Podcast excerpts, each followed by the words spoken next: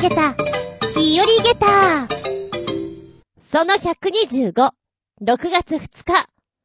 わー、6月か、早いなー。もうすぐ梅雨でジメジメで、うっとうしくなるね。まあ今んところピーカン。だけどね。はい、しばしお休みいただきました。えー、ちょうどね、忙しいのが被ってしまったんで申し訳なかったですな。そしてふと考えてみたんですよ。1日って24時間じゃないですか。あとプラス12時間ぐらいあったら、もうちょっと余裕あったんじゃないかなとか。ふとさっきね、思い出してみたの。銀河鉄道39というアニメがありまして、まあ地球は1日24時間という単位でやってるじゃないですか。でも、宇宙に出たら1日が、例えば54時間あったりとか、もっと短かったりとか、っていうのをちょっと思い出してね。あ、36時間ぐらいあったら、そうだね、ご飯は、朝、昼、うーんと、3時のおやつ、夕食、夜食って感じで多分5食ぐらいになるのかなとかさ。で、睡眠時間が今すごく短いんだけども、まあ、6時間は最低でも取れるだろうな。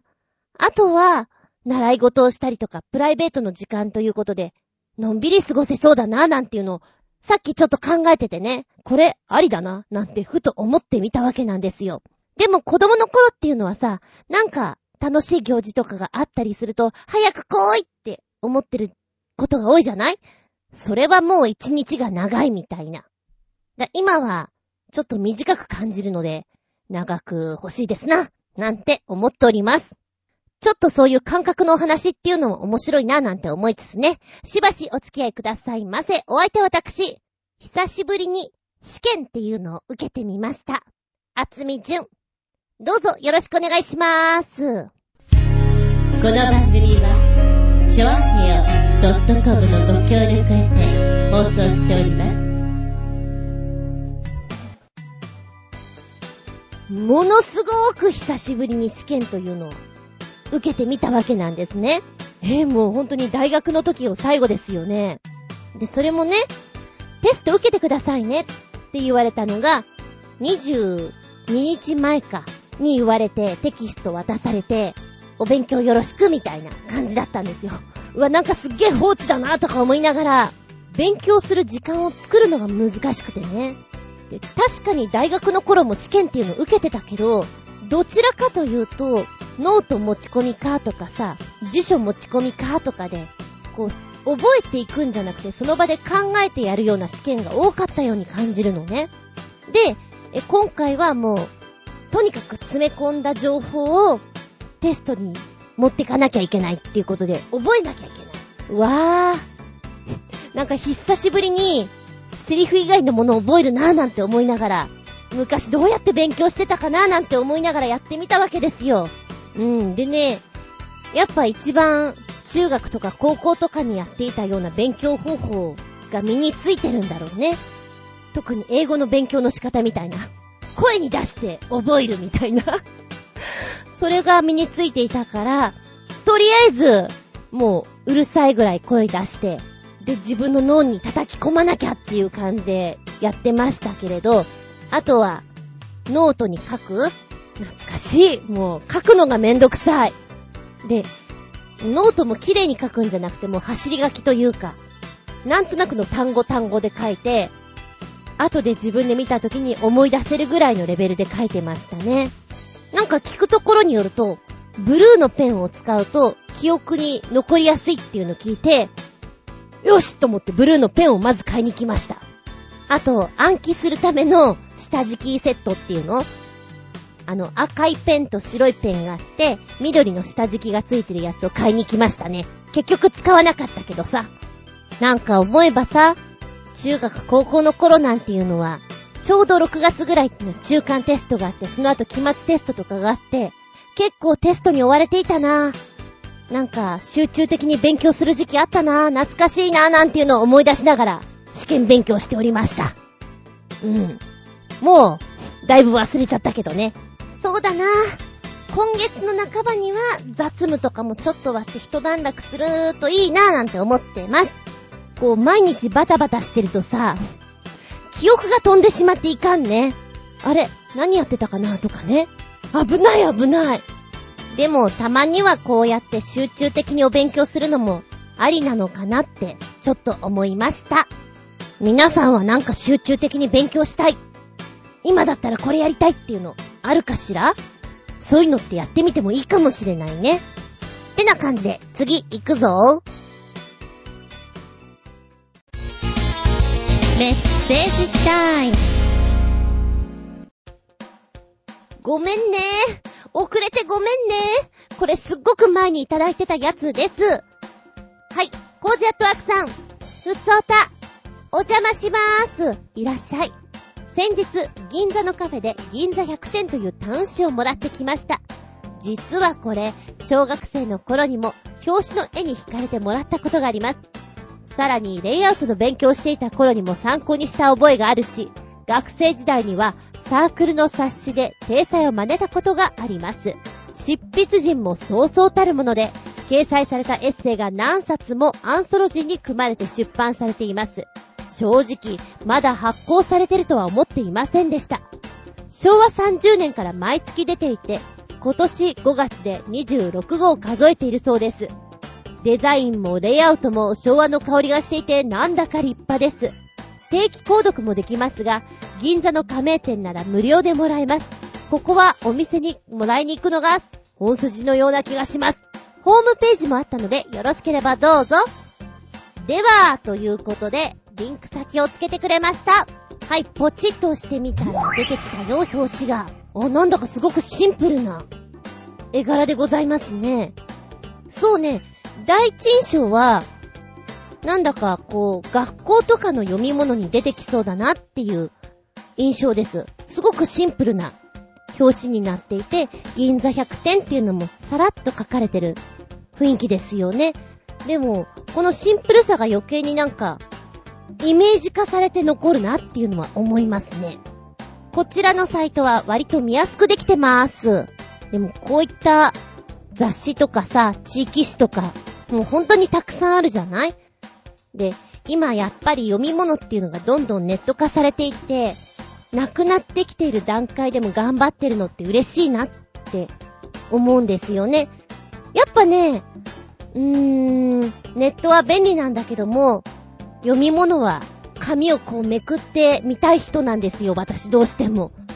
だから、あ、いいなって思いますね。で、この銀座百店さん、1955年、昭和30年に創刊されまして、銀座の香りをお届けする雑誌とし、情報だけでなく、銀座の文化を表現することにポイントを置いて編集しているそうなんです。中でも各界の有名人によるエッセイとか雑談会っていうのが読み応え十分らしいですよ。えー、っと、今月のエッセイはね、とか、連載はね、なんていう風にこうやって書かれてましてね。へえ、あ、こんなところで連載してるんだ、ふーん、なんていう人が何人かいますしね、面白いな。割とこういうのハマると気になっちゃいますよね。次どんなの書くのかなとかさ。こうパッと見てね、今月のエッセイとか、あ、これすごく面白そうだな、読みたいなって気になるのありますもん。そうね、コージアトワークさんの言うように、定期購読できるんだけど、これはやっぱりタダでいただきたいですな。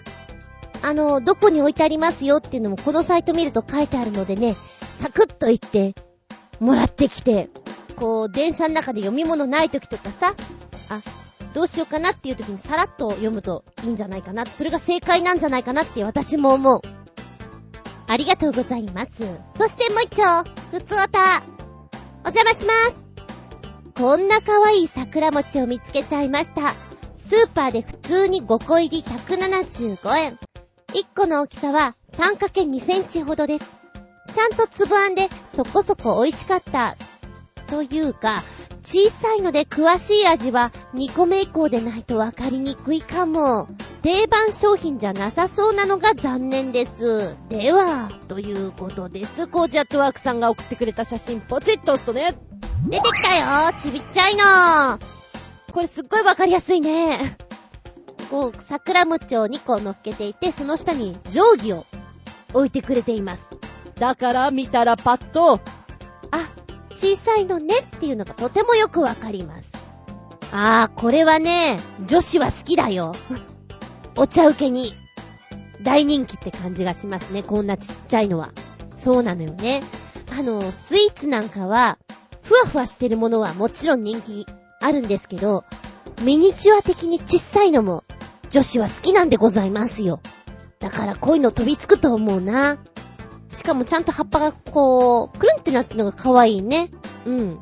濃い緑茶と一緒に、パクリと食べてみたいですな。こういうお菓子を見ると、ああ、日本のお菓子っていいなって思っちゃいます。はい、メッセージありがとうございます。続いては、超新星ヘナチョコよっぴーくん。こちらもお便り読むの遅くなってごめんなさい。メッセージ。これ欲しい？手に塗りたい？かっこ笑いだって。ああああこれはちょっと面白い愛病家の皆さん、こんなクリームありますよ。猫の肉球の香りハンドクリーム。かっこ人間用。発売だって。やだ、こんなのあるの？えー、こちらの猫の肉球の香りがするハンドクリームかっこ人間用はですね、4月14日からウェブ予約、そして販売してるそうですよ。いやー、そうか。ことの発端は、ある日の猫部の商品企画会議だそうでして、えーと、美容グッズを担当してる猫部員からね、猫の肉球のように、プニプニしたくなるお肌になれるハンドクリーム作れないかしらという話が上がったそうなんです。で、猫好きさんなら、誰もが1度や2度や3度や4度、猫の肉球の匂いって嗅いだことあるでございましょう？これが結構いい匂いなの。不思議と落ち着く匂いなの。と思ってる方も多いんです。で、そんな癒し効果があるような声を聞いている部員たちはですね、ハンドクリーム作るんだったらさ、香りも猫の肉球再現してみない？ってなって、プロジェクトスタートらしいんです。で、まずは、猫部の SNS でね、皆様の愛病の肉球はどんな匂いがしますか？バターの香りとかですか？と聞いてみて、一気にこれが盛り上がったそうなんです。で、あの、この匂いもね、焦がしバターの匂いだとか、ポップコーンの味がないやつの匂いだとか、えー、っと、キャラメルの匂いだとかって結構いろいろ上がってるそうなんですよ。面白いなで、研究して、作りました、このハンドクリーム。実際の香りは SNS でご意見の最も多かった、ポップコーンのような香りに少し甘さを加えたものになってますと。ハンドクリームとして肌につけやすい香りでありつつ、ちゃんと猫の肉球の香りを再現してるんですって。えー、肉球の香りハンドクリームの成分は、ヒアルロン酸、コラーゲンなんかを配合しておりまして、オリジナル処方で肌を保湿します。猫の肉球のようなプニプニしたくなるようなお肌。これが、実現できるそんなハンドクリームなんですってすっげーねこれね。こちらの商品。商品名。あの子とお揃い。プニプニ肉球の香りハンドクリーム。お値段税込み1131円で 50g 入ってまーす。お届け時期は8月中旬から9月ぐらいまで。本品は人間用のクリームです。猫には使用しないでください。肉球の香りは猫により個体差があります。愛病の香りと異なるなどの理由での返品は受け付けませんのでね、ご了承くださいと。面白いな、これな。やべえ、これ、買う。買うよ、私。えー、でも、猫の肉球の匂いが何かって考えたことなかったけど、うーん。うちは、ベランダとかよく出てるんで、なんだか知んだけど、ちょっと埃っぽいというか、泥っぽいというか、そんな香りがするかな他の子はね、くんくんできないの逃げてっちゃうから。この商品開発に至るまでの会議とかさ、プロジェクト進行に至るいろいろ、見てたら面白かったろうね。スタートからおしまいまでの様子っていうのを、なんか、ブログとかあったら見てみたら面白いだろうね。本日は、研究成果、えー、商品をちょっと作ってみましたとか、本日は、猫50匹の肉球の匂いをみんなで嗅いでみましたとか、短毛種と長毛種の匂いは随分違いますねとか、なんか楽しそう。その仕事私も参加してみたいかも。うぃー、でも、今買っちゃったから、商品届くの楽しみだな。早く来ないかな。ありがとうございます。何、何収録中にお買い物してんだって感じなんだけど、まあ、これもこれでそういうのもありかななんて思いつつポチッとしてみましたよ。でもさ、猫の肉球の香りのハンドクリームがあるんだったら、ワンコもあっていいだろうし、うさぎさんとかも欲しいんじゃない？ねえ、やっぱり自分の飼ってるこの香りに近いものというのは欲しいんじゃないかなーなんて感じちゃうけどね。どうだろう？商品化してみたら売れちゃうかもよ。ありがとうございます。いやー、私の中で気分盛り上げた下駄、5つ、リンゴン。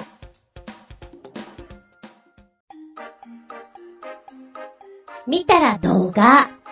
お便り、超新星ヘナチョコヨッピーくんからメッセージ。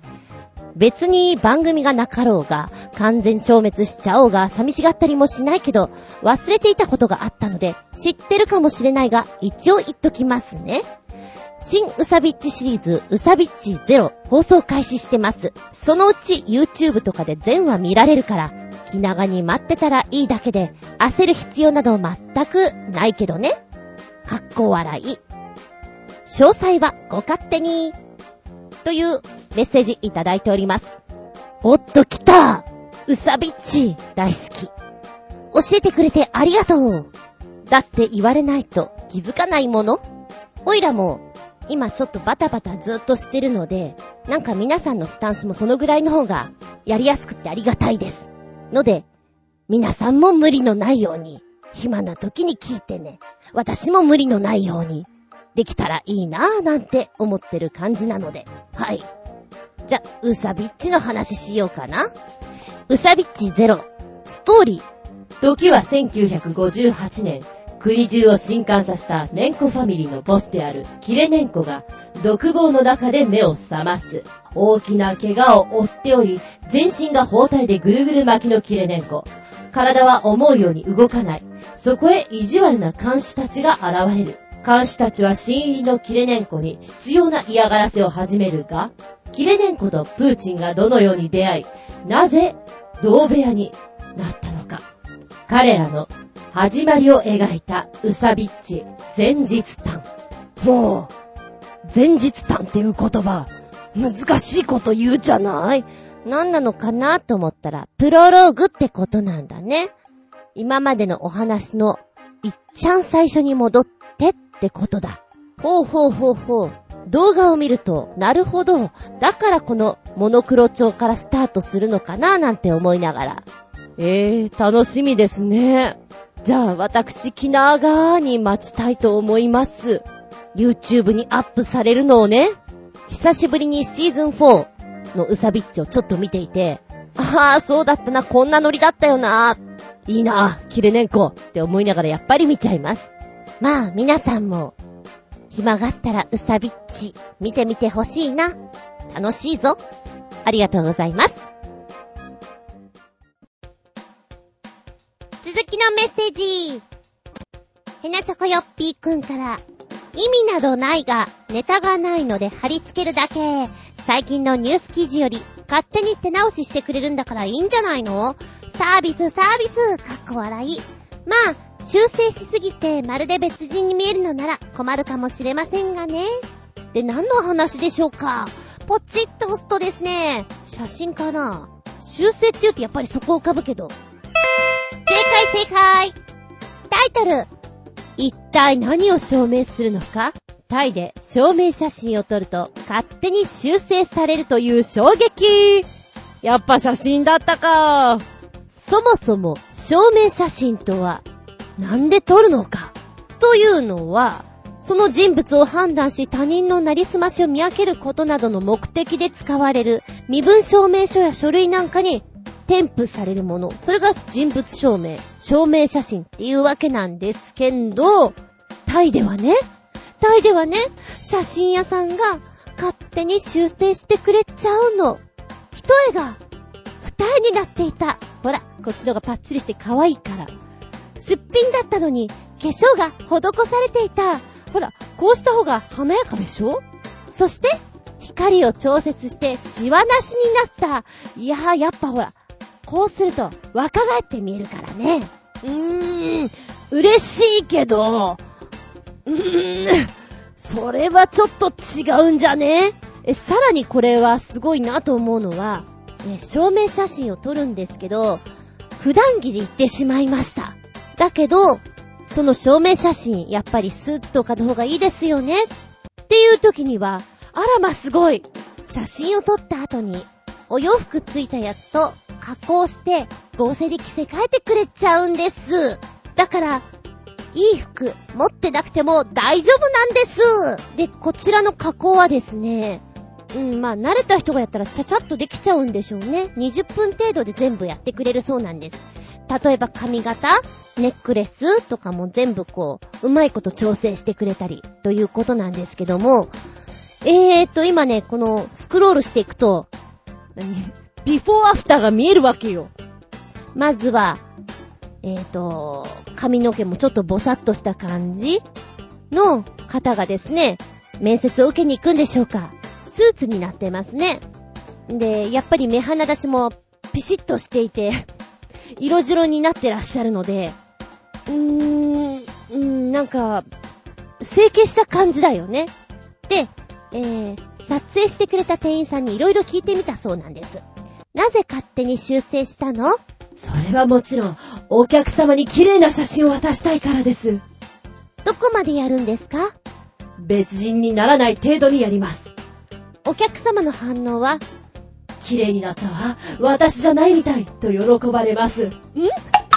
それでいいのかっていう、なんかツッコミを、おいおいって入れたくなってしまう感じなんですけれど、えー、実際、タイのお客様はどう言ってるのかというと、修正してくれないなら自分で撮影するのと一緒だから、それからお金を出してお願いしてるんだから綺麗に撮ってくれるの当たり前じゃないの。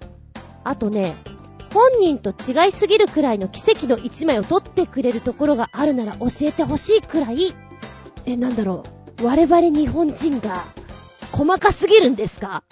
こんな大雑把でいいんですか？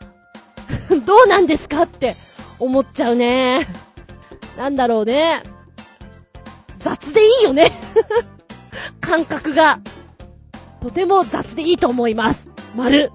いや、でもこの記事ちょっと面白くて、私の中では、バカだなって思いながら、気分盛り上げた。下駄4.5。楽しかった。このビフォーアフターと、あの、現地の人の反応が面白かったです。ご覧あれ？あ、あれに似てるね。プリクラとかで、もう全く違う自分になるじゃない？目をでっかくしたり、あれに近いなって思った。嘘じゃん、もう、それって。いや、嘘と言っていいのか、素敵な魔法と言っていいのか、なんて言っていいのやら。おばちゃんにはわかりません。ありがとうございます。えー、続けてヘナチョコヨッピーくんから、メッセージ。メールフォームがおかしい気がする。ネタが送れないよ。あれ？あれそうなの？と思っていたらそのすぐ後にですね、超新星ヘナチョコヨッピーくんからいただいております。メッセージ。なんかよくわからんが、メールフォームで送れるネタと送れないネタがあるな。え？ぇ、ー、え、そうなの？何そんな選抜会を勝手にされてるの？え？ぇ、ー、えー、ネタはこれですね。ずんこはこんなの好きかい？僕ちゃんは水が苦手だからダメだなっていうの。ポチッと押すと、水深40メーターの世界一深いプールが怖い。っていうので、タイトルになってるんですけども、なんか興味深いんですけど。はい。え、まずこちらの方のね、ところ、サイト見るとですね、動画があります。これや約5分半ぐらいなんですけれども、これ見ると全部わかる。で、イタリアにできた水深40メーターもあるプールなんです。これを水中撮影しておりまして、まるで秘密基地みたいになってるんですよ。そこの方には何やら横穴が多数あり、洞窟のようになってます。ダイビングの練習にはいいのかもしれないけど、ちょっとこれは怖いかもね、という風なコメントが入ってるわけなんですね。で、実際動画を見てると、こう、まずは、プールに入る前、こんな感じです。とても水深40メートルあるように見えません。で、装備をつけた方がね、ザブンと入っていく。おお、確かにこれは深いかも。いやいやいやいや、深い、深、深いな。深いなまだ降りるか、この野郎。っていう感じで。えー、っとね、うん。秘密基地っていうのがよく合う言葉だな。あと、宇宙。ガンダム浮かんじゃった、今。あの、ガンダムのホワイトベースの中をこう、クイーっとこう、何、横にあるやつを掴みながら、スーッと進んでいくじゃんあれみたいなイメージえー、そうね。なんか未来的な感じがするなぁと思って見てたんですけど、そこに向かうにつれて横穴が増えてきます。で、最初は余裕こいて見てられるんですけど、そのうちね、えこの何超狭いとこも入ってくわけずいぶん暗いようですけどっていうとこも入ってくのよ。やっぱね、その辺になると、息苦しさを感じるね。で、えー、迷わないようにロープとか貼られてるんですけど、なんかそういうのを見ると、こう、ちょっと、パニックとかになってしまったら、これ、もう戻ってこれないんじゃないかな、プールでも。って思ってしまうような空間に見えちゃいます。んで、この細いところ、ドラム缶みたいなとこずっと入ってくんだけど、ここはね、恐怖だと思う。私こういうの好きなんだけど、水がなければ問題ないけど、水が入ってる分、恐怖だと思う。圧迫されると思う。流れとかもあるだろうしさ、なんか、ギューってこう心臓を掴まれてるような感じになるんじゃないかなって思いながら見ておりました。面白そうなんだけどね。で、さらに玉ゲッターのは、この映像の中に装備をつけてないで潜ってる奴がいる。なんだこいつ。お前に玉ゲッター そんな人がいたよ。えーっと、いや、面白い動画です。でも、見れば、見るほど怖くなってくるな、っていう映像です。そうだな、10年ぐらい前の私だったら、いやー面白そう行くってなってたと思うけど、今はなんかその後のことを考えてしまう大人な自分やっと大人になれた自分がいるから、恐怖感があったりするね。これって歳うーん、歳かもね。でね、もう一つつけてくれてるリンク先のところポチッと押すと、 in, English ですけれども、まあ、絵とかは見れます。で、こちらも動画がついていますね。1分、1分半ぐらいだったかな？で、写真もバチバチとあるわけなんですけど、こちらの方が、よりプールの狭さがわかるというのかな？さっきの5分半ぐらいの方より、なんかあの正直な感じがします。あ、実際はこのぐらいの感じなのかしらーっていう。で、横から全体的に映してるものとか、縦から見るとこんなみたいなのがよくわかるようになっていて、ああ、面白い作りになってますね。あと、イベントなのかな？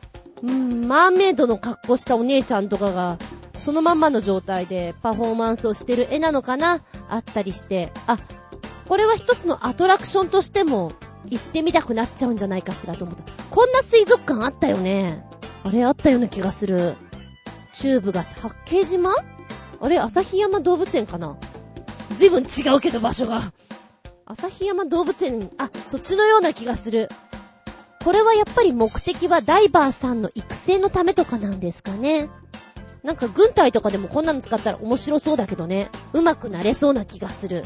うん。なんか、この施設をちゃんと管理するのも大変そうだけどね。はい。いや、面白いですね。やってみたいかって言われたら、やってもいいけど怖そうだねっていうのが今の感想でしょうか。ありがとうございます。ああ、それにしても、ネタが 遅れるのと遅れないのがあるのはなんでなんだろうね。確かに今のネタは、ちょっと冒険部的な感じで私向きだから、オッケーなんだけど、何がダメだったんだろう？か。逆にそっちも気になります。申し訳ない。ちょっと調べてみますね。どうやって調べたらいいんだろう？か、考えてみます。ありがとうございます。続いては、コージアットワークさんのメッセージ、ふつおた。タイトル、アヒル暴走。お邪魔します。いやーなにこれコージアットワーク。えー、どうしたの？とポチッと押したら、えー、えー、えーってなるから。早いから。すっごい早いから。あと、こんなにいっぱいなんだっていう。えっとね、大阪の、だんじり？あの辺ちょっとイメージしたかな。なんだろう。アヒルなんだろうけど人にも見えてくる感じが、すごかった。え、これなんでこんなになってるの？何があったの？すっごい気になるんだけど。マラソン中なのかな？ん で、ちゃんとね、人間が歩いてるとことか、車がいるところとか避けてるのがね、お利口さんだなと思って。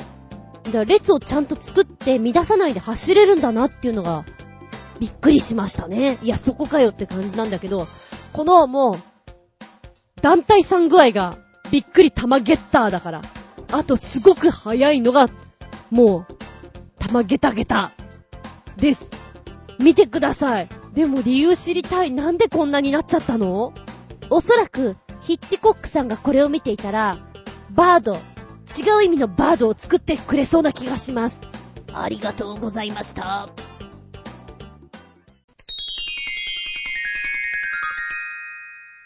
シシピアウトタイムはい。今回のテーマ、もしもあいつが〇〇したら、妄想でございます。意外性のあることをやってくれると、思わぬ人があんなことしちゃったら、うん、なんかイメージずれててびっくりたまげったっていうのはよくある話。例えばほら、ドラえもんの声って、女性の、あ、ドラえもんの声だけど、大山信代さんだったり、水田わさびさんだったり、ああいうイメージの声じゃないですか。が、明日から、ドラえもんの声を男性でいきたいと思う。そうだな。今パッと思いついたのが、源田鉄章さんとかね。声優の。うーんと、わかりやすく言うと、シュワルツェネッガーとか、スタローンとか、あの辺のがっつりした声をやってらっしゃる方です。でもなんか、あの、砕けた役とか、お姉系の声とかも当てたりして面白い声も出される方なので、例えばこんな方がドラえもんやったりすると、うーん、なんか不思議な感じ。そうね、動物キャラが多いということで、中尾流星さんとか、この方も声優さんです。わかりやすく言うと、バイキンマン？えっ、ー、と、フリーザ様？の声をやってらっしゃる声優さんなんですけど、この方とか意外としっくり来たりとかね、面白いんじゃないかなとか、思っちゃいますけどね。おいらね、子供の頃からもしもシリーズが好きで、もしもなんとかだったらって考えるの好きなんですよ。だから話が逸れて申し訳ないんだけど、えー、ドリフターズのスペシャル版の中では、後半の方に必ずイカリア長介さんがもしものコーナーっていうのやるんですね。もしも、銭湯の店員さんがこんなだったらとか、もしもお医者さんが勉強してなかったらとか、なんかもしもシリーズが本当に好きで、本編よりも一番好きだったんじゃないかなと思います。で、今こういうのとか考えててもなんかね、顔がにやけてきてしまうなっていうくらい、バカなこといっぱい考えちゃいます。なので映画とかドラマとかでもスピンオフという風な形をとって今いろいろやってるじゃないですか。もっといろんなの作ってみても面白いんじゃないかなって思うね。そう、だから今 au の CM で、桃太郎と金太郎と浦島太郎のスリー太郎が出てるじゃないですか。あの話とかちょっと楽しいよね。もしも〇〇だったら、的なことを考えるのが。はい、ここでお便り行きたいな。コージアトワークさんです。もしもあいつが〇〇したら、パロディとかスピンオフとかということでお送りいただいてます。お邪魔します。長男、後をい。次男、島田久作。三男、松重豊。四男、安倍博士。ずっと前からこの4人に、下町の、この4人に下町の花屋の跡取りを押し付け合うアホ兄弟をやらせたら面白そうだと思っています。それぞれ別に、なりわいがあって、曜日ごとに店を受け持っているという設定ですが、ちょっとこの4人が、それぞれ違う色の花屋の大きなエプロンしているところを思い描いてみてください。うーん、かなりインパクトあります。かっこ笑い。渋すぎるので、後を海の息子役を、竹財照之助にしないと、視聴率が心配です。もっか、私の脳内で問題になってるのは、竹財照之助の嫁役を、ポーリー・ベレットにした場合、最終的に花屋を継がせないとならなくなり、オチが見えてしまいそうなこと。うーん、うーん。なんか、すっごい具体的にイメージできてますな。すごい、やらせたいんだね。だから浮かんじゃったんだね。ここでさ、え、この人の名前が出てくるっていうのが面白い。え、竹財さん、スターダストの、ね、プッシュしている竹財照之助、出てきた。そしてそこの嫁に、ポーリー・ベレット。え、なぜ？なぜここが出てきた？超ウケるんですけど、ポーリー・ベレット、ご存知ない方は、ま写真とかでもしかしたら見たことあるかな？えー、私もね、実際このドラマはほとんど見てないんですけども、お顔の個性的な印象が強いので、よく覚えてます。NCIS、ネイビー犯罪捜査班に出てますね。えー、ツインテールしている方です。というと、あーって浮かぶ人もいれば、なんじゃいそりゃっていう人もいるだろうしね。え、な、なんでこの人出てきた？どうした？何があった？その脳内の中で一体、どんなキャスティングが？ね花屋さんっていうところが面白いですね。こういうの実際、こう、シナリオにね、作ってみて、ちょっと、そこそこの事務所を送ってみたら意外と当たっちゃうかもしれないもんね。わかんないよね。映画とかでもいいけど、なんか、TBS さんが好きそうな気がする。なんとなく。あとはもう思い切って NHK?BS プレミアム行っちゃうみたいな。で、今申し上げた、阿藤さん、島田さん、松重さん、安倍さん、なんかお花が似合うような似合わないような、でも実はすごく優しくてお花とかに語りかけてそうな、そんなイメージをするとすごく面白い。プラスエプロンいいんじゃないの？面白いと思う。もうなんか具体的すぎて、ぜひ、ぜひシナリオにあげてくださいっていうことを言っとこうか。あの、厚みの役もちょっとどっかで作っといてください。よろしくどうぞ。えっ、ー、と、シナリオライターの権限で、この子は、この役は、厚みさんでってプッシュしてください。どうぞ。なんだそのどうぞって。ありがとうございます。あ、で、これが面白いなと思ったの。イメージダウンかもしれませんが、〇〇さん、このセリフ喋ってくれません？おまけの形的な意味でつけてみたんだけども、ゴジャットワクさん、ある世代には、未だに絶対的な人気のある吉永さゆりさんに、変身ヒロイン役をやってもらいたいと思います。上品な着物姿で、変身。かっこ、あの、メールとかの返信ねって書いてある。変身。ついでに、ジャンプキックで、問うなんか、おじいちゃんたちに殴られそうですが、バンガサとかで戦ってそうじゃない？えいとか おもむろに腰紐シュッと出して、こう、キュッと、あ、なんか仕事人間になっちゃったかな？面白いかも。おセンスかな？おセンスでパシーみたいな感じかな？あとあの、茶筅か。シャカシャカシャカシャカ。えい茶筅攻撃。どう？斬新で面白い。山田くん、座布団よろしく。はい、そして、ブログの方からなっちんしゃん。もしもね、うーんと、あ、じゃあ、うちで飼ってる猫、小麦ちゃんのお話で、ちょっと中腰ぐらいまで立ち上がる時があるんだけど、こいつ、二足歩行できるんじゃね？と思ったりする。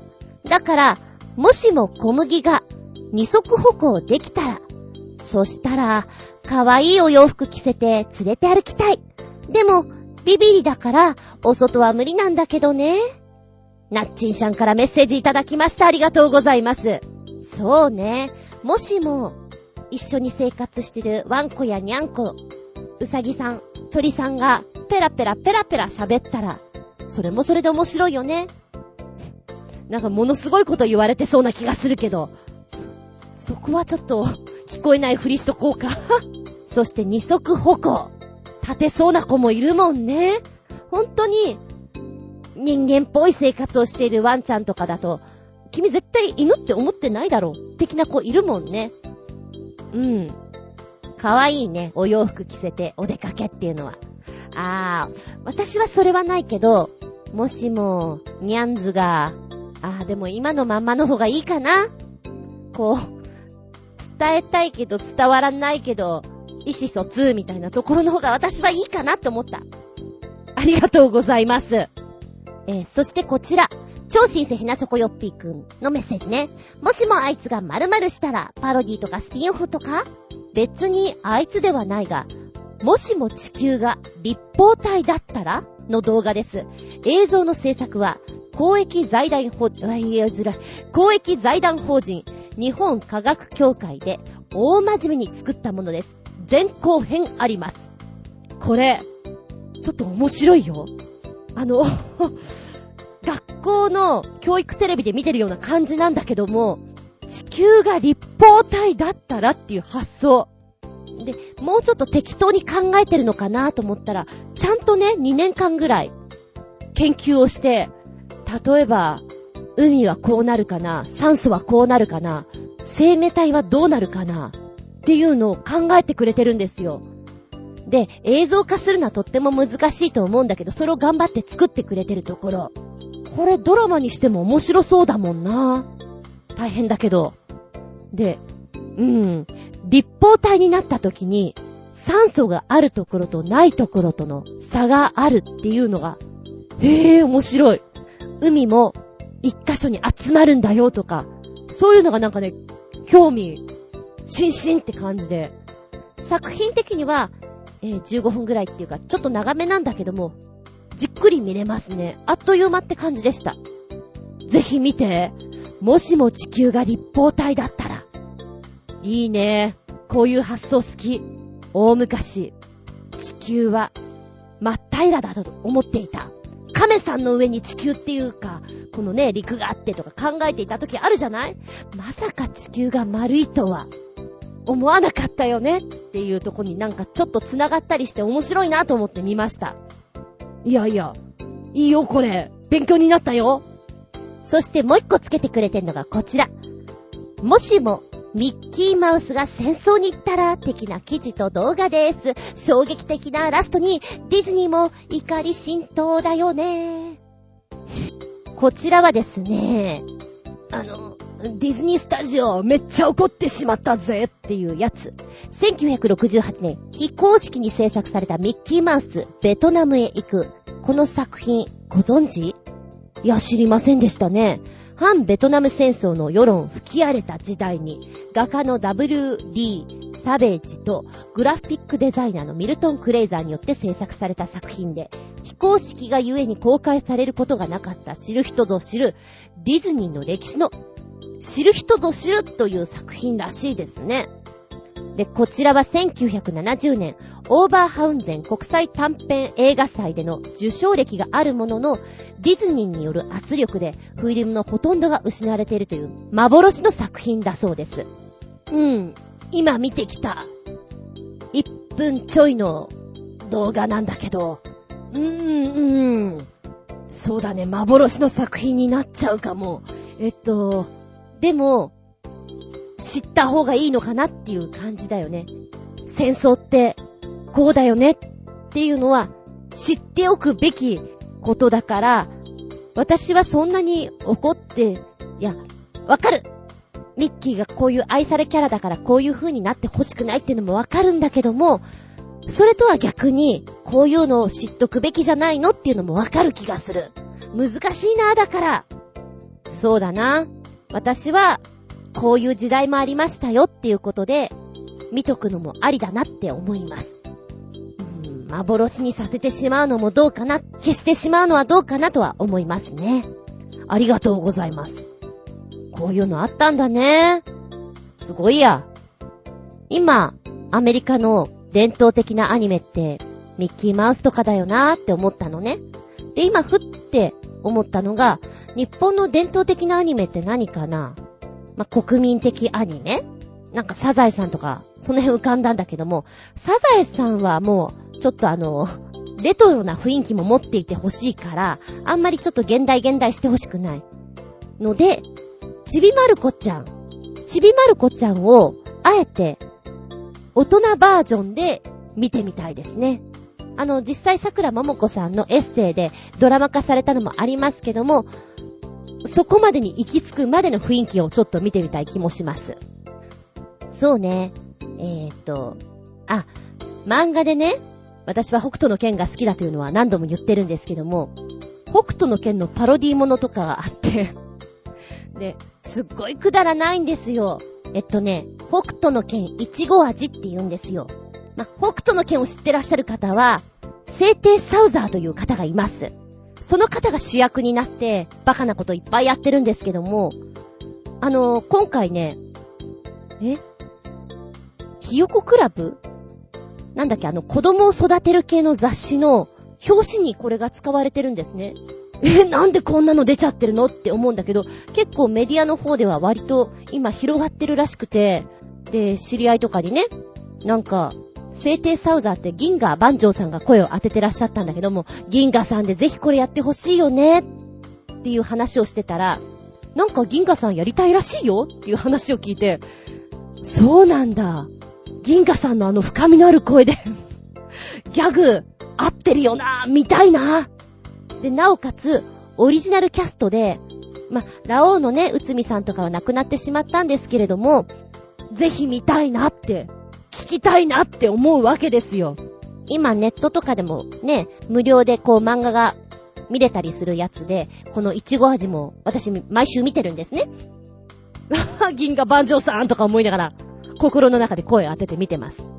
そうね、海外ドラマも結構好きなんで色々見てますけども、面白そうだなーと見ていて、全然つまらなくてクソだなって思う作品もあれば、あ、意外にいいじゃん。これ、ちょっとスピンオフ作ったらいいのできるんじゃないとか見つけると、すごくワクワクしてきますね。そうだ、最後に、もしもあいつが〇〇したら、もしも、アンパンマンが、180センチのおじさんになったら、で、前もお話ししたかもしれないんだけど、アンパンマンの 謎みたいなお話があるんですよね。えっと、ほら、バタコさんとか、ジャムおじさんっていう関係性とかとはまた別に、元々のオリジナルの話でいくと、アンパンマンっていうのは、180センチぐらいある男の方で、みたいな。で、今それをやってしまうとホラーになってしまうんですけど、作品としてご紹介するのはありなんじゃないかなとも思っております。いや、むしろ、ドラマとして一回作ってみてもいいのかもしれないな。うわぁ、なんかあの、関ジャニとかやってそう。アンパンマン関ジャニがやりそうだよ。なんとなくね、ワイの顔食べてみー、みたいな。だってまさか、ハクション大魔王とかやると思わなかったもん。えー、っと、妖怪人間ベムベラベロ？あれもやると思わなかったもん。今はだから、やるわけないよなと思ってるような作品でも、ねえ、ドラマ化してしまったり映画化してしまったりするから、もしもあいつが〇〇したらってちょっとイメージすると、案外、案外数年後には実現してるかもしれないよね。どうでしょうかなんてお話をしつつ、本日は、もしもあいつが〇〇したら、まだまだ妄想するぜ、どんどん妄想するぜ、ありがとうございます。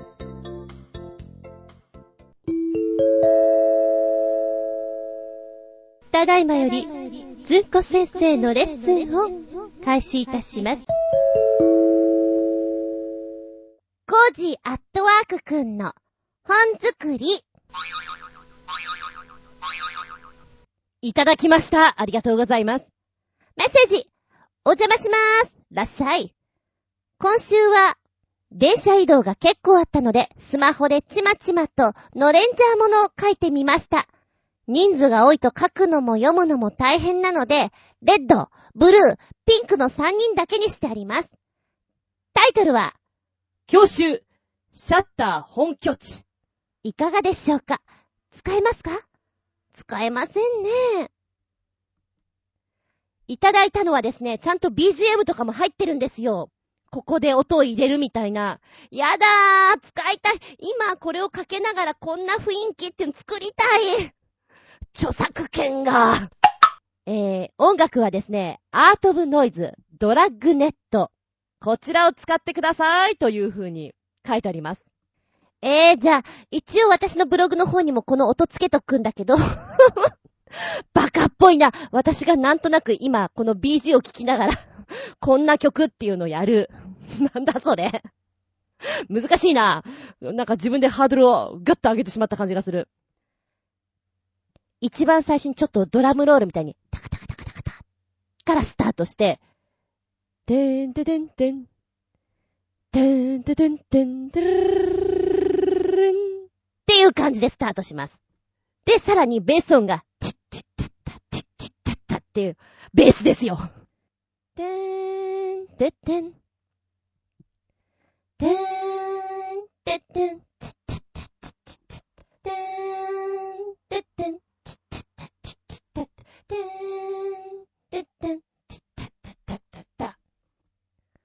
なスタートから行きまして、イントロ部分から余韻を残しまして20秒付近でカットアウト。幕、開き、舞台照明はオフ。中央にピンスポットから範囲を広げ、シーリングライト点灯、洋案。んふん？イメージできる。プレハブの薄暗い建物。上手に2階に上がる階段があり、正面に居室に入る引き戸。下手に古い洗濯機が2台。ここで、レッド、ブルー、ピンクの会話がスタート。ここがシャッターの宿舎か。どうやら気づかれずに潜入できたようだな。建設現場のように偽装するとは考えたものね。ピンク、部屋を覗いてみてくれ。ピンク、居室の扉を開き、室内に入る。ガラガラと引き戸を開ける SE。何かにぶつかった SE。ピンクの小さな悲鳴。無理無理無理無理。タバコ臭くて、カレー臭きつくて、なんか靴下とかパンツとか置きっぱなしだし、とにかく、無理。くそ、トラップか。いやいやいやいや、独身寮だからでしょ。しかし、そもそも居住空間の環境が劣悪だと、部屋を乱してシャッターに嫌がらせするという作戦が実行できないぞ。どうする？そうよこんな小汚い寮まで来た意味がないじゃない こんなこともあろうかと、用意はしてある。やだ、レッド悪役っぽいセリフな、なんだそれ。駅前のパチンコ屋でもらったポケットティッシュじゃないか これが、血も凍る兵器になるのだ。そんな、まさかシャッターの構成員が着ている全身黒タイツ。それが入った洗濯機に、このポケットティッシュを入れるのだキャーお前悪い奴だな。しかもこの兵器の悪魔的なところはそれだけじゃない。まだ何かあるのか？洗濯が終わった後、今度は誰がティッシュをポケットに入れたまま洗濯機に入れたかで、シャッターどもは仲間割れし、ついには、同士討ちとなるのだ。はははははさすが悪役俺たちヒーローじゃなかったっけ？目的は手段を浄化するのだ 溶暗、レッドの笑い声に、やがてピンク、ブルーの笑い声が混じる。幕。ここで音楽、アートオブノイズ、ドラグネット。15秒付近から長めのフェードアウト。コージーアットワーク。いやー、難しいんだけどコージーアットワークさん。これは面白いですよ。いいですよ。やりたくなりましたよ。今やらせたい奴らがいる。浮かぶもん。うーん。うーん。ちょっと、クール発表でこれやらせようかな。ごめんね、今、初見で読んだぐらいだからすごくたどたどしかったと思うの。だけど、超面白いと思う、これ。いただき。いい感じにできるんじゃないかなと思うの。で、可愛い女の子とかいるから、その子に、無理無理無理とか言わせるとすげえいいんじゃないかなと思って、ちょっと今私の中でホクホクしております。あ、あとね、えっ、ー、と、超新星ひなチョコヨッピーくんが教えてくれた曲、ウィナーを毎週毎週やってると、今奴ら歌ってるよ 歌いながらやってる。ああ、随分できるようになったんだな。声は出てないけど、ちゃんと走りながら、あの、やってる。うん、継続は力なりと言ったもんだなと思って、私も筋肉痛にならない程度にやっております。ありがとうございます。みんなのネタは？私のネタ、私のネタは？みんなの宿題？ありがとう元気でソング、やる気でソング。鳥の腰分より、まずは今回いただいたメッセージ、超新星ヘナチョコヨッピーくん。昔、メロディアスハードというジャンルのヘビーメタルがあったんだけど、最近はどういうのかよくわかんないなぁということで、ビートはとってもハードなんだが、メロディーも素晴らしい、そんな特徴があるヘビーメタルバンドを紹介します。まず1曲目、Tears of Tragedy のスプリングメモリーです。こんな爽やかで綺麗な旋律のヘビーメタル、聞いたことありません。2曲目は、マハタマのタイガーズアイです。こんなに生と同のギャップが凄まじい楽曲のヘビーメタル、聞いたことありません。3曲目は、ライトブリンガーの代表曲、ノアです。吹きのボーカルも素晴らしいし、演奏もテクニカルで綺麗。えー、解散しちゃったけどね。かっこ笑い。はい、まず1曲目の、この Tears of Tragedy のスプリングメモリー。あの、ヘビーメタル？なの？本当に？って何度も聞きたくなるぐらいです。すっごい意外だよ。ピアノの音から始まるのね。わ、綺麗に始まった。で、ナチュラルな格好をした女性、まあ、全体的にナチュラルなんですよ、皆さん。おー、なんかとてもヘビメタって感じしませんよね、と思うと、ギターとドラムの、この、バッて音が、どんどん来るんですよ。ガンガン来るんですよ。うわ、すげえっていう中の歌声がですね、声質がまるで声楽のような歌い方。だからなんか、激しいロックの音にクラシックを合わせてるような感覚で聴けるっていうのかな。すごいなと思った。でもヘビメタなんだもんねっていう。もうね、それこそ、超新星ヘナチョコヨッピーくんのこの書いてあるコメント。こんな爽やかで綺麗な旋律のヘビーメタル。いいキャッチコピーだなと思った。聞いたことありません。me too! すっごいね、これ。でも、歌声が裏を使ってる声なんですよ。ファルセットの声がふわふわふわってくるから、なんか気持ちいいんだよね。すごく気持ちのいい曲です。びっくりたまげったソングです。えー、2曲目のこれのね、聞けば聞くほど本当に、本当にこの、生と同っていう、もうなんだ、女子性なチョコヨッピーくんのコメントがわかりやすいって本当に思う。生と同だな、見せ方、ポイントは。で、一番最初の歌い出しが、ザードとかのアコースティックギターにポロロンって入ってきて、ボーカルがふわっと入ってきて、歌うメロディーの感じが、うーん、90年代とかに流行ったような、女子高生とかが、うん、これいいよねって言ってカラオケで歌いたいようなメロディーなんじゃないかなと思うのね。それが1分半ぐらい続いて、その後にガッとこう、エネルギーが上がった上で、ドラムがこう、バタバタバタバタ、バタバタじゃないや、ダカダカダカダカダって来るんですよ。そっから一気に上がっていくエネルギーが、ドーンとですよ。なんだこれっていう、ちょっと忙しい感じがする。でも、そのアコースティックギターでふわーっと、スワーっと歌ってるところの優しげな感じと、エネルギー爆発のところの雰囲気と、同じバンドさんだけども、こうまで一曲の中で動かせるのかっていうのは、うーん、こちらもびっくりたまげったです。でも、この声すごく好きだわ。私。いいね。かわいい。ド、ドラムスすげえ速くない？なんか、手が残像で見えそうな気がするぐらい、速いと思う。速さにびっくりたまげったよ。3曲目のライトブリンガー、ノア。あは、これ。これ、これがなんかイメージしてるヘビメタっていう演奏な感じがします。あのー、声がさ、ちょっとなんだろう、中性的っていうか、女性なんだけども、芯の通ってる感じがとってもいいなと思った。なんか少年のような強さがある歌い方っていうのかな。いいな。好きだなと思って、でも解散しちゃってるんだ。うん。で、あの、曲の内容とか聞いてるとさ、ヘビーメタルバンドって、物語性がすごくしっかりしているものを出してくれるから、聞いてて、脳内でのストーリーがふわって浮かぶんだよね。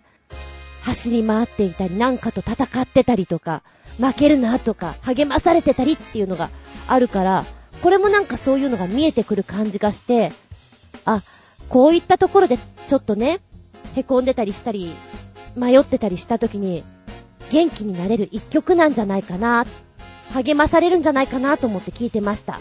ボーカルさん、かわいい。えっと、お顔の雰囲気から、きっと、お着物を着て、拳とか回しても似合うんじゃないかなってちょっと思ってみた。ああ、今気づいちゃった。遅いかもしんないけど、吹きってどっかで聞いたことあるっていうか、なんか記憶にあるなと思ったら、ドールズボックスか。ねえ、以前ご紹介していただいたガチャリックスピンと、えーと、何、合体じゃないけど、ちょっと結成したドールズボックスのボーカルで吹きさん、いたよね。そうだよね。あ、あん時のことを思い出した。で、この時に吹きさんとキーボードのオレオレオナ様とボーカルとしてやってたなっていうのあったね。あー。なんか、あのドールズボックスの時の雰囲気は、キュート小悪魔的な印象。なんか、今のこの曲の印象がすごく少年っぽさを私は感じてしまったけれども、なるほど。だからか。うん。な、ごめん、勝手に納得してしまったけど。ほうほうほうほう。いいですね。うん。あ、きっと私はこの吹きさんの声が好きなんだな。って今納得したわけよ。ありがとうございます。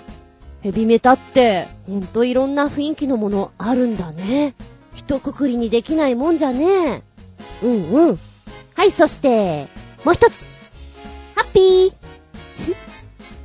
あの、今、タイトルがハッピーできたから、あれ？ちょっと番組間違ってないと思ったんだけど、いいんだよね、うちでね。ふつおた、お邪魔しまーす。ということで、コージアットワークさん、元気でソングってことで、はっつけてくれました。ファレル・ウィリアムスの、ハッピーですね。あ、これ聞いたことあったけど、全部こうやって聞くの初めてかも。なんだろうね。作業とかしながらさらっと聞いてる程度だったから、ほうほうほう、こんなこと言ってるんだ。ありがたいのは、この、ね、動画の中見てると歌詞の意味が一緒に出てくるんですよ。考え込むなよ。ハッピーになるために手拍子しようぜみたいなこう乗せてくれる感じがとっても嬉しいなと思って聞いておりました。音楽ってやっぱりそういう力あるじゃないですか。なんか元気なくてもさ、一緒にこう、手拍子をしていく。音が合わさっていく。それから、歌が広がっていき、みんなで声合わせていきっていうのは、すごく昔ながらの元気が出るやり方なんじゃないかなと思って、あ、そうだね。これはメッセージ一つ一つでも手拍子しようぜ。ほら、ほら、ハッピーに行こうぜ。俺はハッピーだぜ。君はどうだい？って投げかけてくれてる感じがしてとても優しくなれる曲だなぁと思った。うん。あの、参加型の曲っていうの私好きで なんだよ参加型って突っ込まれるかもしれないんだけど、今言ったみたいに手拍子したり、足踏みしたり、この音楽の中の一部分にこう、一緒に参加できるようなのすごく好きです。昔からこういうの好きだったな。コージアットワークさん、元気でソングいただきました。メッセージ来ましたよ。うん。参加型、わかりやすいとこで言うと、We will rock you, タッタッタン、チャッチャッタンっていうあの、本当に会場内でみんなで足踏みして手を上に突き上げてってあれって、行くぜやるぜ盛り上がろうぜ足踏みするたんびに、こう手を上に上げるたんびにエネルギーを送れるな。元気玉をパワーで送れるなって思っちゃうな。そうね、可愛らしいとこで行くと子供の頃の手を叩きましょう。カンカンカンとか、あの辺？あの辺も参加型じゃないですか。好きだったな。足踏みしましょう。大好きだったな。はい。ってな感じで、本日ご紹介4曲。メッセージありがとうございます。こ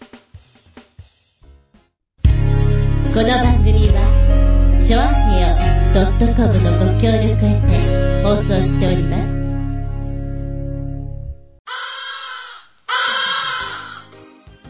はい、長々とお付き合いありがとうございます。えー、次回は、6月16日、下駄126でお聞きいただけたらと思います。テーマは、店員さん、大丈夫？ということで行きたいな。まあ、お店に入って、あれ？この店員さん大丈夫かな？っていうこと、あったりしません？いや、あるはずよ思い出してみて。えー、先日中野に行きまして、お昼ご飯をね、美味しいよ、ここのスパゲティっていうとこでそこに連れてってもらったんです。うん、なかなか評判いいとこなんだろうなと思って、5人いたんですよ。5人いて、テーブル座って、お水出てくるじゃないですか。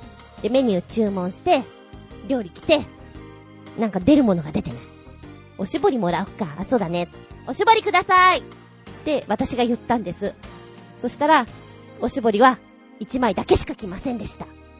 いや、そうじゃなくてみんなに欲しいんですけどみたいなね。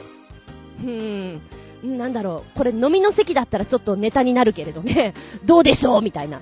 あとは新人すぎて、店員さん、大丈夫？ってこっちが言いたくなるような時？特に今なんかは、高校生ですよね。やっとバイトができるようになったっていうことでバイトをし始めていて、ちょいちょいヘマをしてかしたりなんていうのがあると思うんですよ。そういうところのね、店員さん、大丈夫っていうお話をしていきたいなと思いますよ。お便りは、チョアヘオホームページ、お便りホームから送っていただきますか。もしくはパーソナリティブログの方に、あ、ごめん、今回ちょっと乗っけてなかったんだけども、通常は、そろそろやるよ、よろしくね、というふうにテーマ募集かけますので、こちらの方に残していただいたら、嬉しいかな。じゃなければ私のブログ、ずんこの独り言の方に、メールフォーム用意してございます。なんか、超新星ヘナチョコヨッピーくんが言うには、あの、どうやら、あの、送れるメールネタとそうでないメールネタがあって、何それ？知らなかったんだけど、ちょっと調整取ってみますけれども、な、なにそこで選抜会が、ないよないない、そんなの。でもちょっと選ばれてるみたいなお話を聞いたんで、ちょっとドキドキしてます。えー、メールホーム、もう一個ちょっと用意しときますから、ご利用ください。そして、私のブログ、ずんこの独り言の方に直前になりまして、こんなテーマでやります。よろしくね。というのも出しますから、こちらもご利用くださいませ。えー、じゃなければ、直接のメールアドレスも用意してございます。全部小文字です。Geta アンダーバー zun アットマーク yahoo.co.jp geta アンダーバー zun アットマーク yahoo.co.jp こちらからぽよよーんと送ってくださいませ。えーっと、取り残し分、ごめん。伸ばして伸ばして、あーごめん。だけど、次に回させて。てな感じで、次回は、6月16日、日付が変わるその頃に、アップできたらいいね。うん、そうだね。下駄126でお聞きいただけたらと思います。テーマは、店員さん大丈夫？ですよ。ここまでのお相手は、もう、バイクが、またリアタイヤがパンクしちゃったんもう厚み純でした。見舞い聞く舞い話す舞い。純子の話も、もう、おしまい。バイバイキーンえっとね、金曜日か。金曜日、帰ろうかなと思って、バイク動かそうと思ったのね。で、ブレーキがかかってるから、このブレーキをカチャコーンって動かしたら、なんかランプがすぐ消えなかったんですよ。おかしいなと思って、カチャコンカチャコンってやって、消えたのね。で、帰ろうと思った時に、バイクを動かそうとしたらすっごく重かったのよ。あれ？これブレーキあれ？あれ？今レバー引いたけど、かかったまんまじゃない？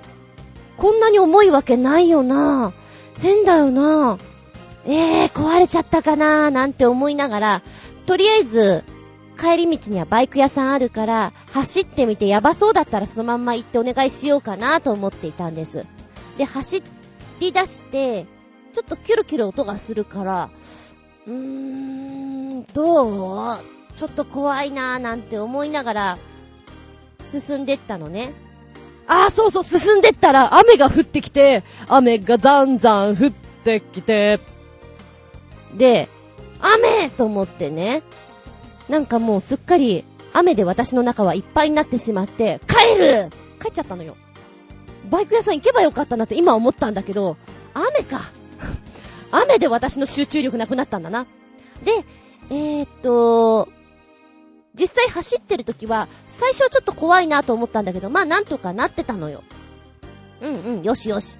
で、土曜日も、ちょっとお買い物するので、バイク出した時に、あれ、やっぱりなんかあの、押していく時、エンジンかけて走り出す時には、なんか、変は変だけど、そこまで重さを感じない。けど、エンジン切るとすっごい重いの。何これ？何？あ、まあいいや、明日ね、ずんこ先生で、行った時に、ちょうど私が行ってるバイク屋さんがあるからすぐそこに、じゃあレッスンしてる間に見てもらいましょうと思ったのね。で、今日、レッスンしてる間に見てもらったんですよ。で、行ったら、ブレーキかなすっごい大変なのかな困ったななんて思って行った瞬間に、あれ？リアタイヤパンクしてません？はい？やべ、そういうのちょっと考えてなかったから、おばちゃん恥ずかしいかもと思って。で、あのー、で、ホンダさんなんですけど、ホンダの方がこう来てくれて、あ、やっぱリアタイヤパンクしてますよってこう、くるくるくるってタイヤ見てくれたら。ほら、カッター刺さってます。カッターの刃がね、ザクッと刺さってて、で、抜いたのね。抜いたら、プシューって空気が抜け始めて、あー、これはちょっと交換ですよね、みたいな。うーん、まあ、しょうがないよね。でもね、うちの近所の方に、まあ、バイク専門のタイヤ屋さんっていうのかな ?2 店あるんですよ。割と安くていいっていうところが2店舗あるの。で、いつもそっちでお願いしてもらってたんですよ。もうちゃっちゃと私がパンクだと気づいていたらそこでやってもらえば、安く済んだのに、バイク屋さんだとすげえ高くなるのね。ショックで。ああ、ショックで。しかも、カッターの刃ってそんなに刺さらないじゃんなんかいたずらされたような気がするんだよね。なんでしょう。今置いてるのが新宿なんですけど、柄が悪いせいか、以前接着剤を入れられたのもそうだし、あそこからまた場所を動かしたけど、メットは取られたことあるし、次勝った？えー？って今ちょっとブルーになってます。ブルーシャトーです。でも、タイヤのパンクに気づけなかった私、鈍かったな と思ってます。いっつも気づけないんだよね。バイクのタイヤ。いつも、そう、パンクしてもね、気づかないで周りに教えられるの。パンクしてないって。あれ？だからか、みたいな。ええ今はリアタイヤピッカピカですから、あの、いい感じですよ。あとは、また、パンクしないように気をつけて走るだけですね。もうほんといたずらされないようになんかやっとこうかなってほんと思っちゃう。嫌だわ、プリプリ。なんて話です。じゃあ、またね。バイバイキン。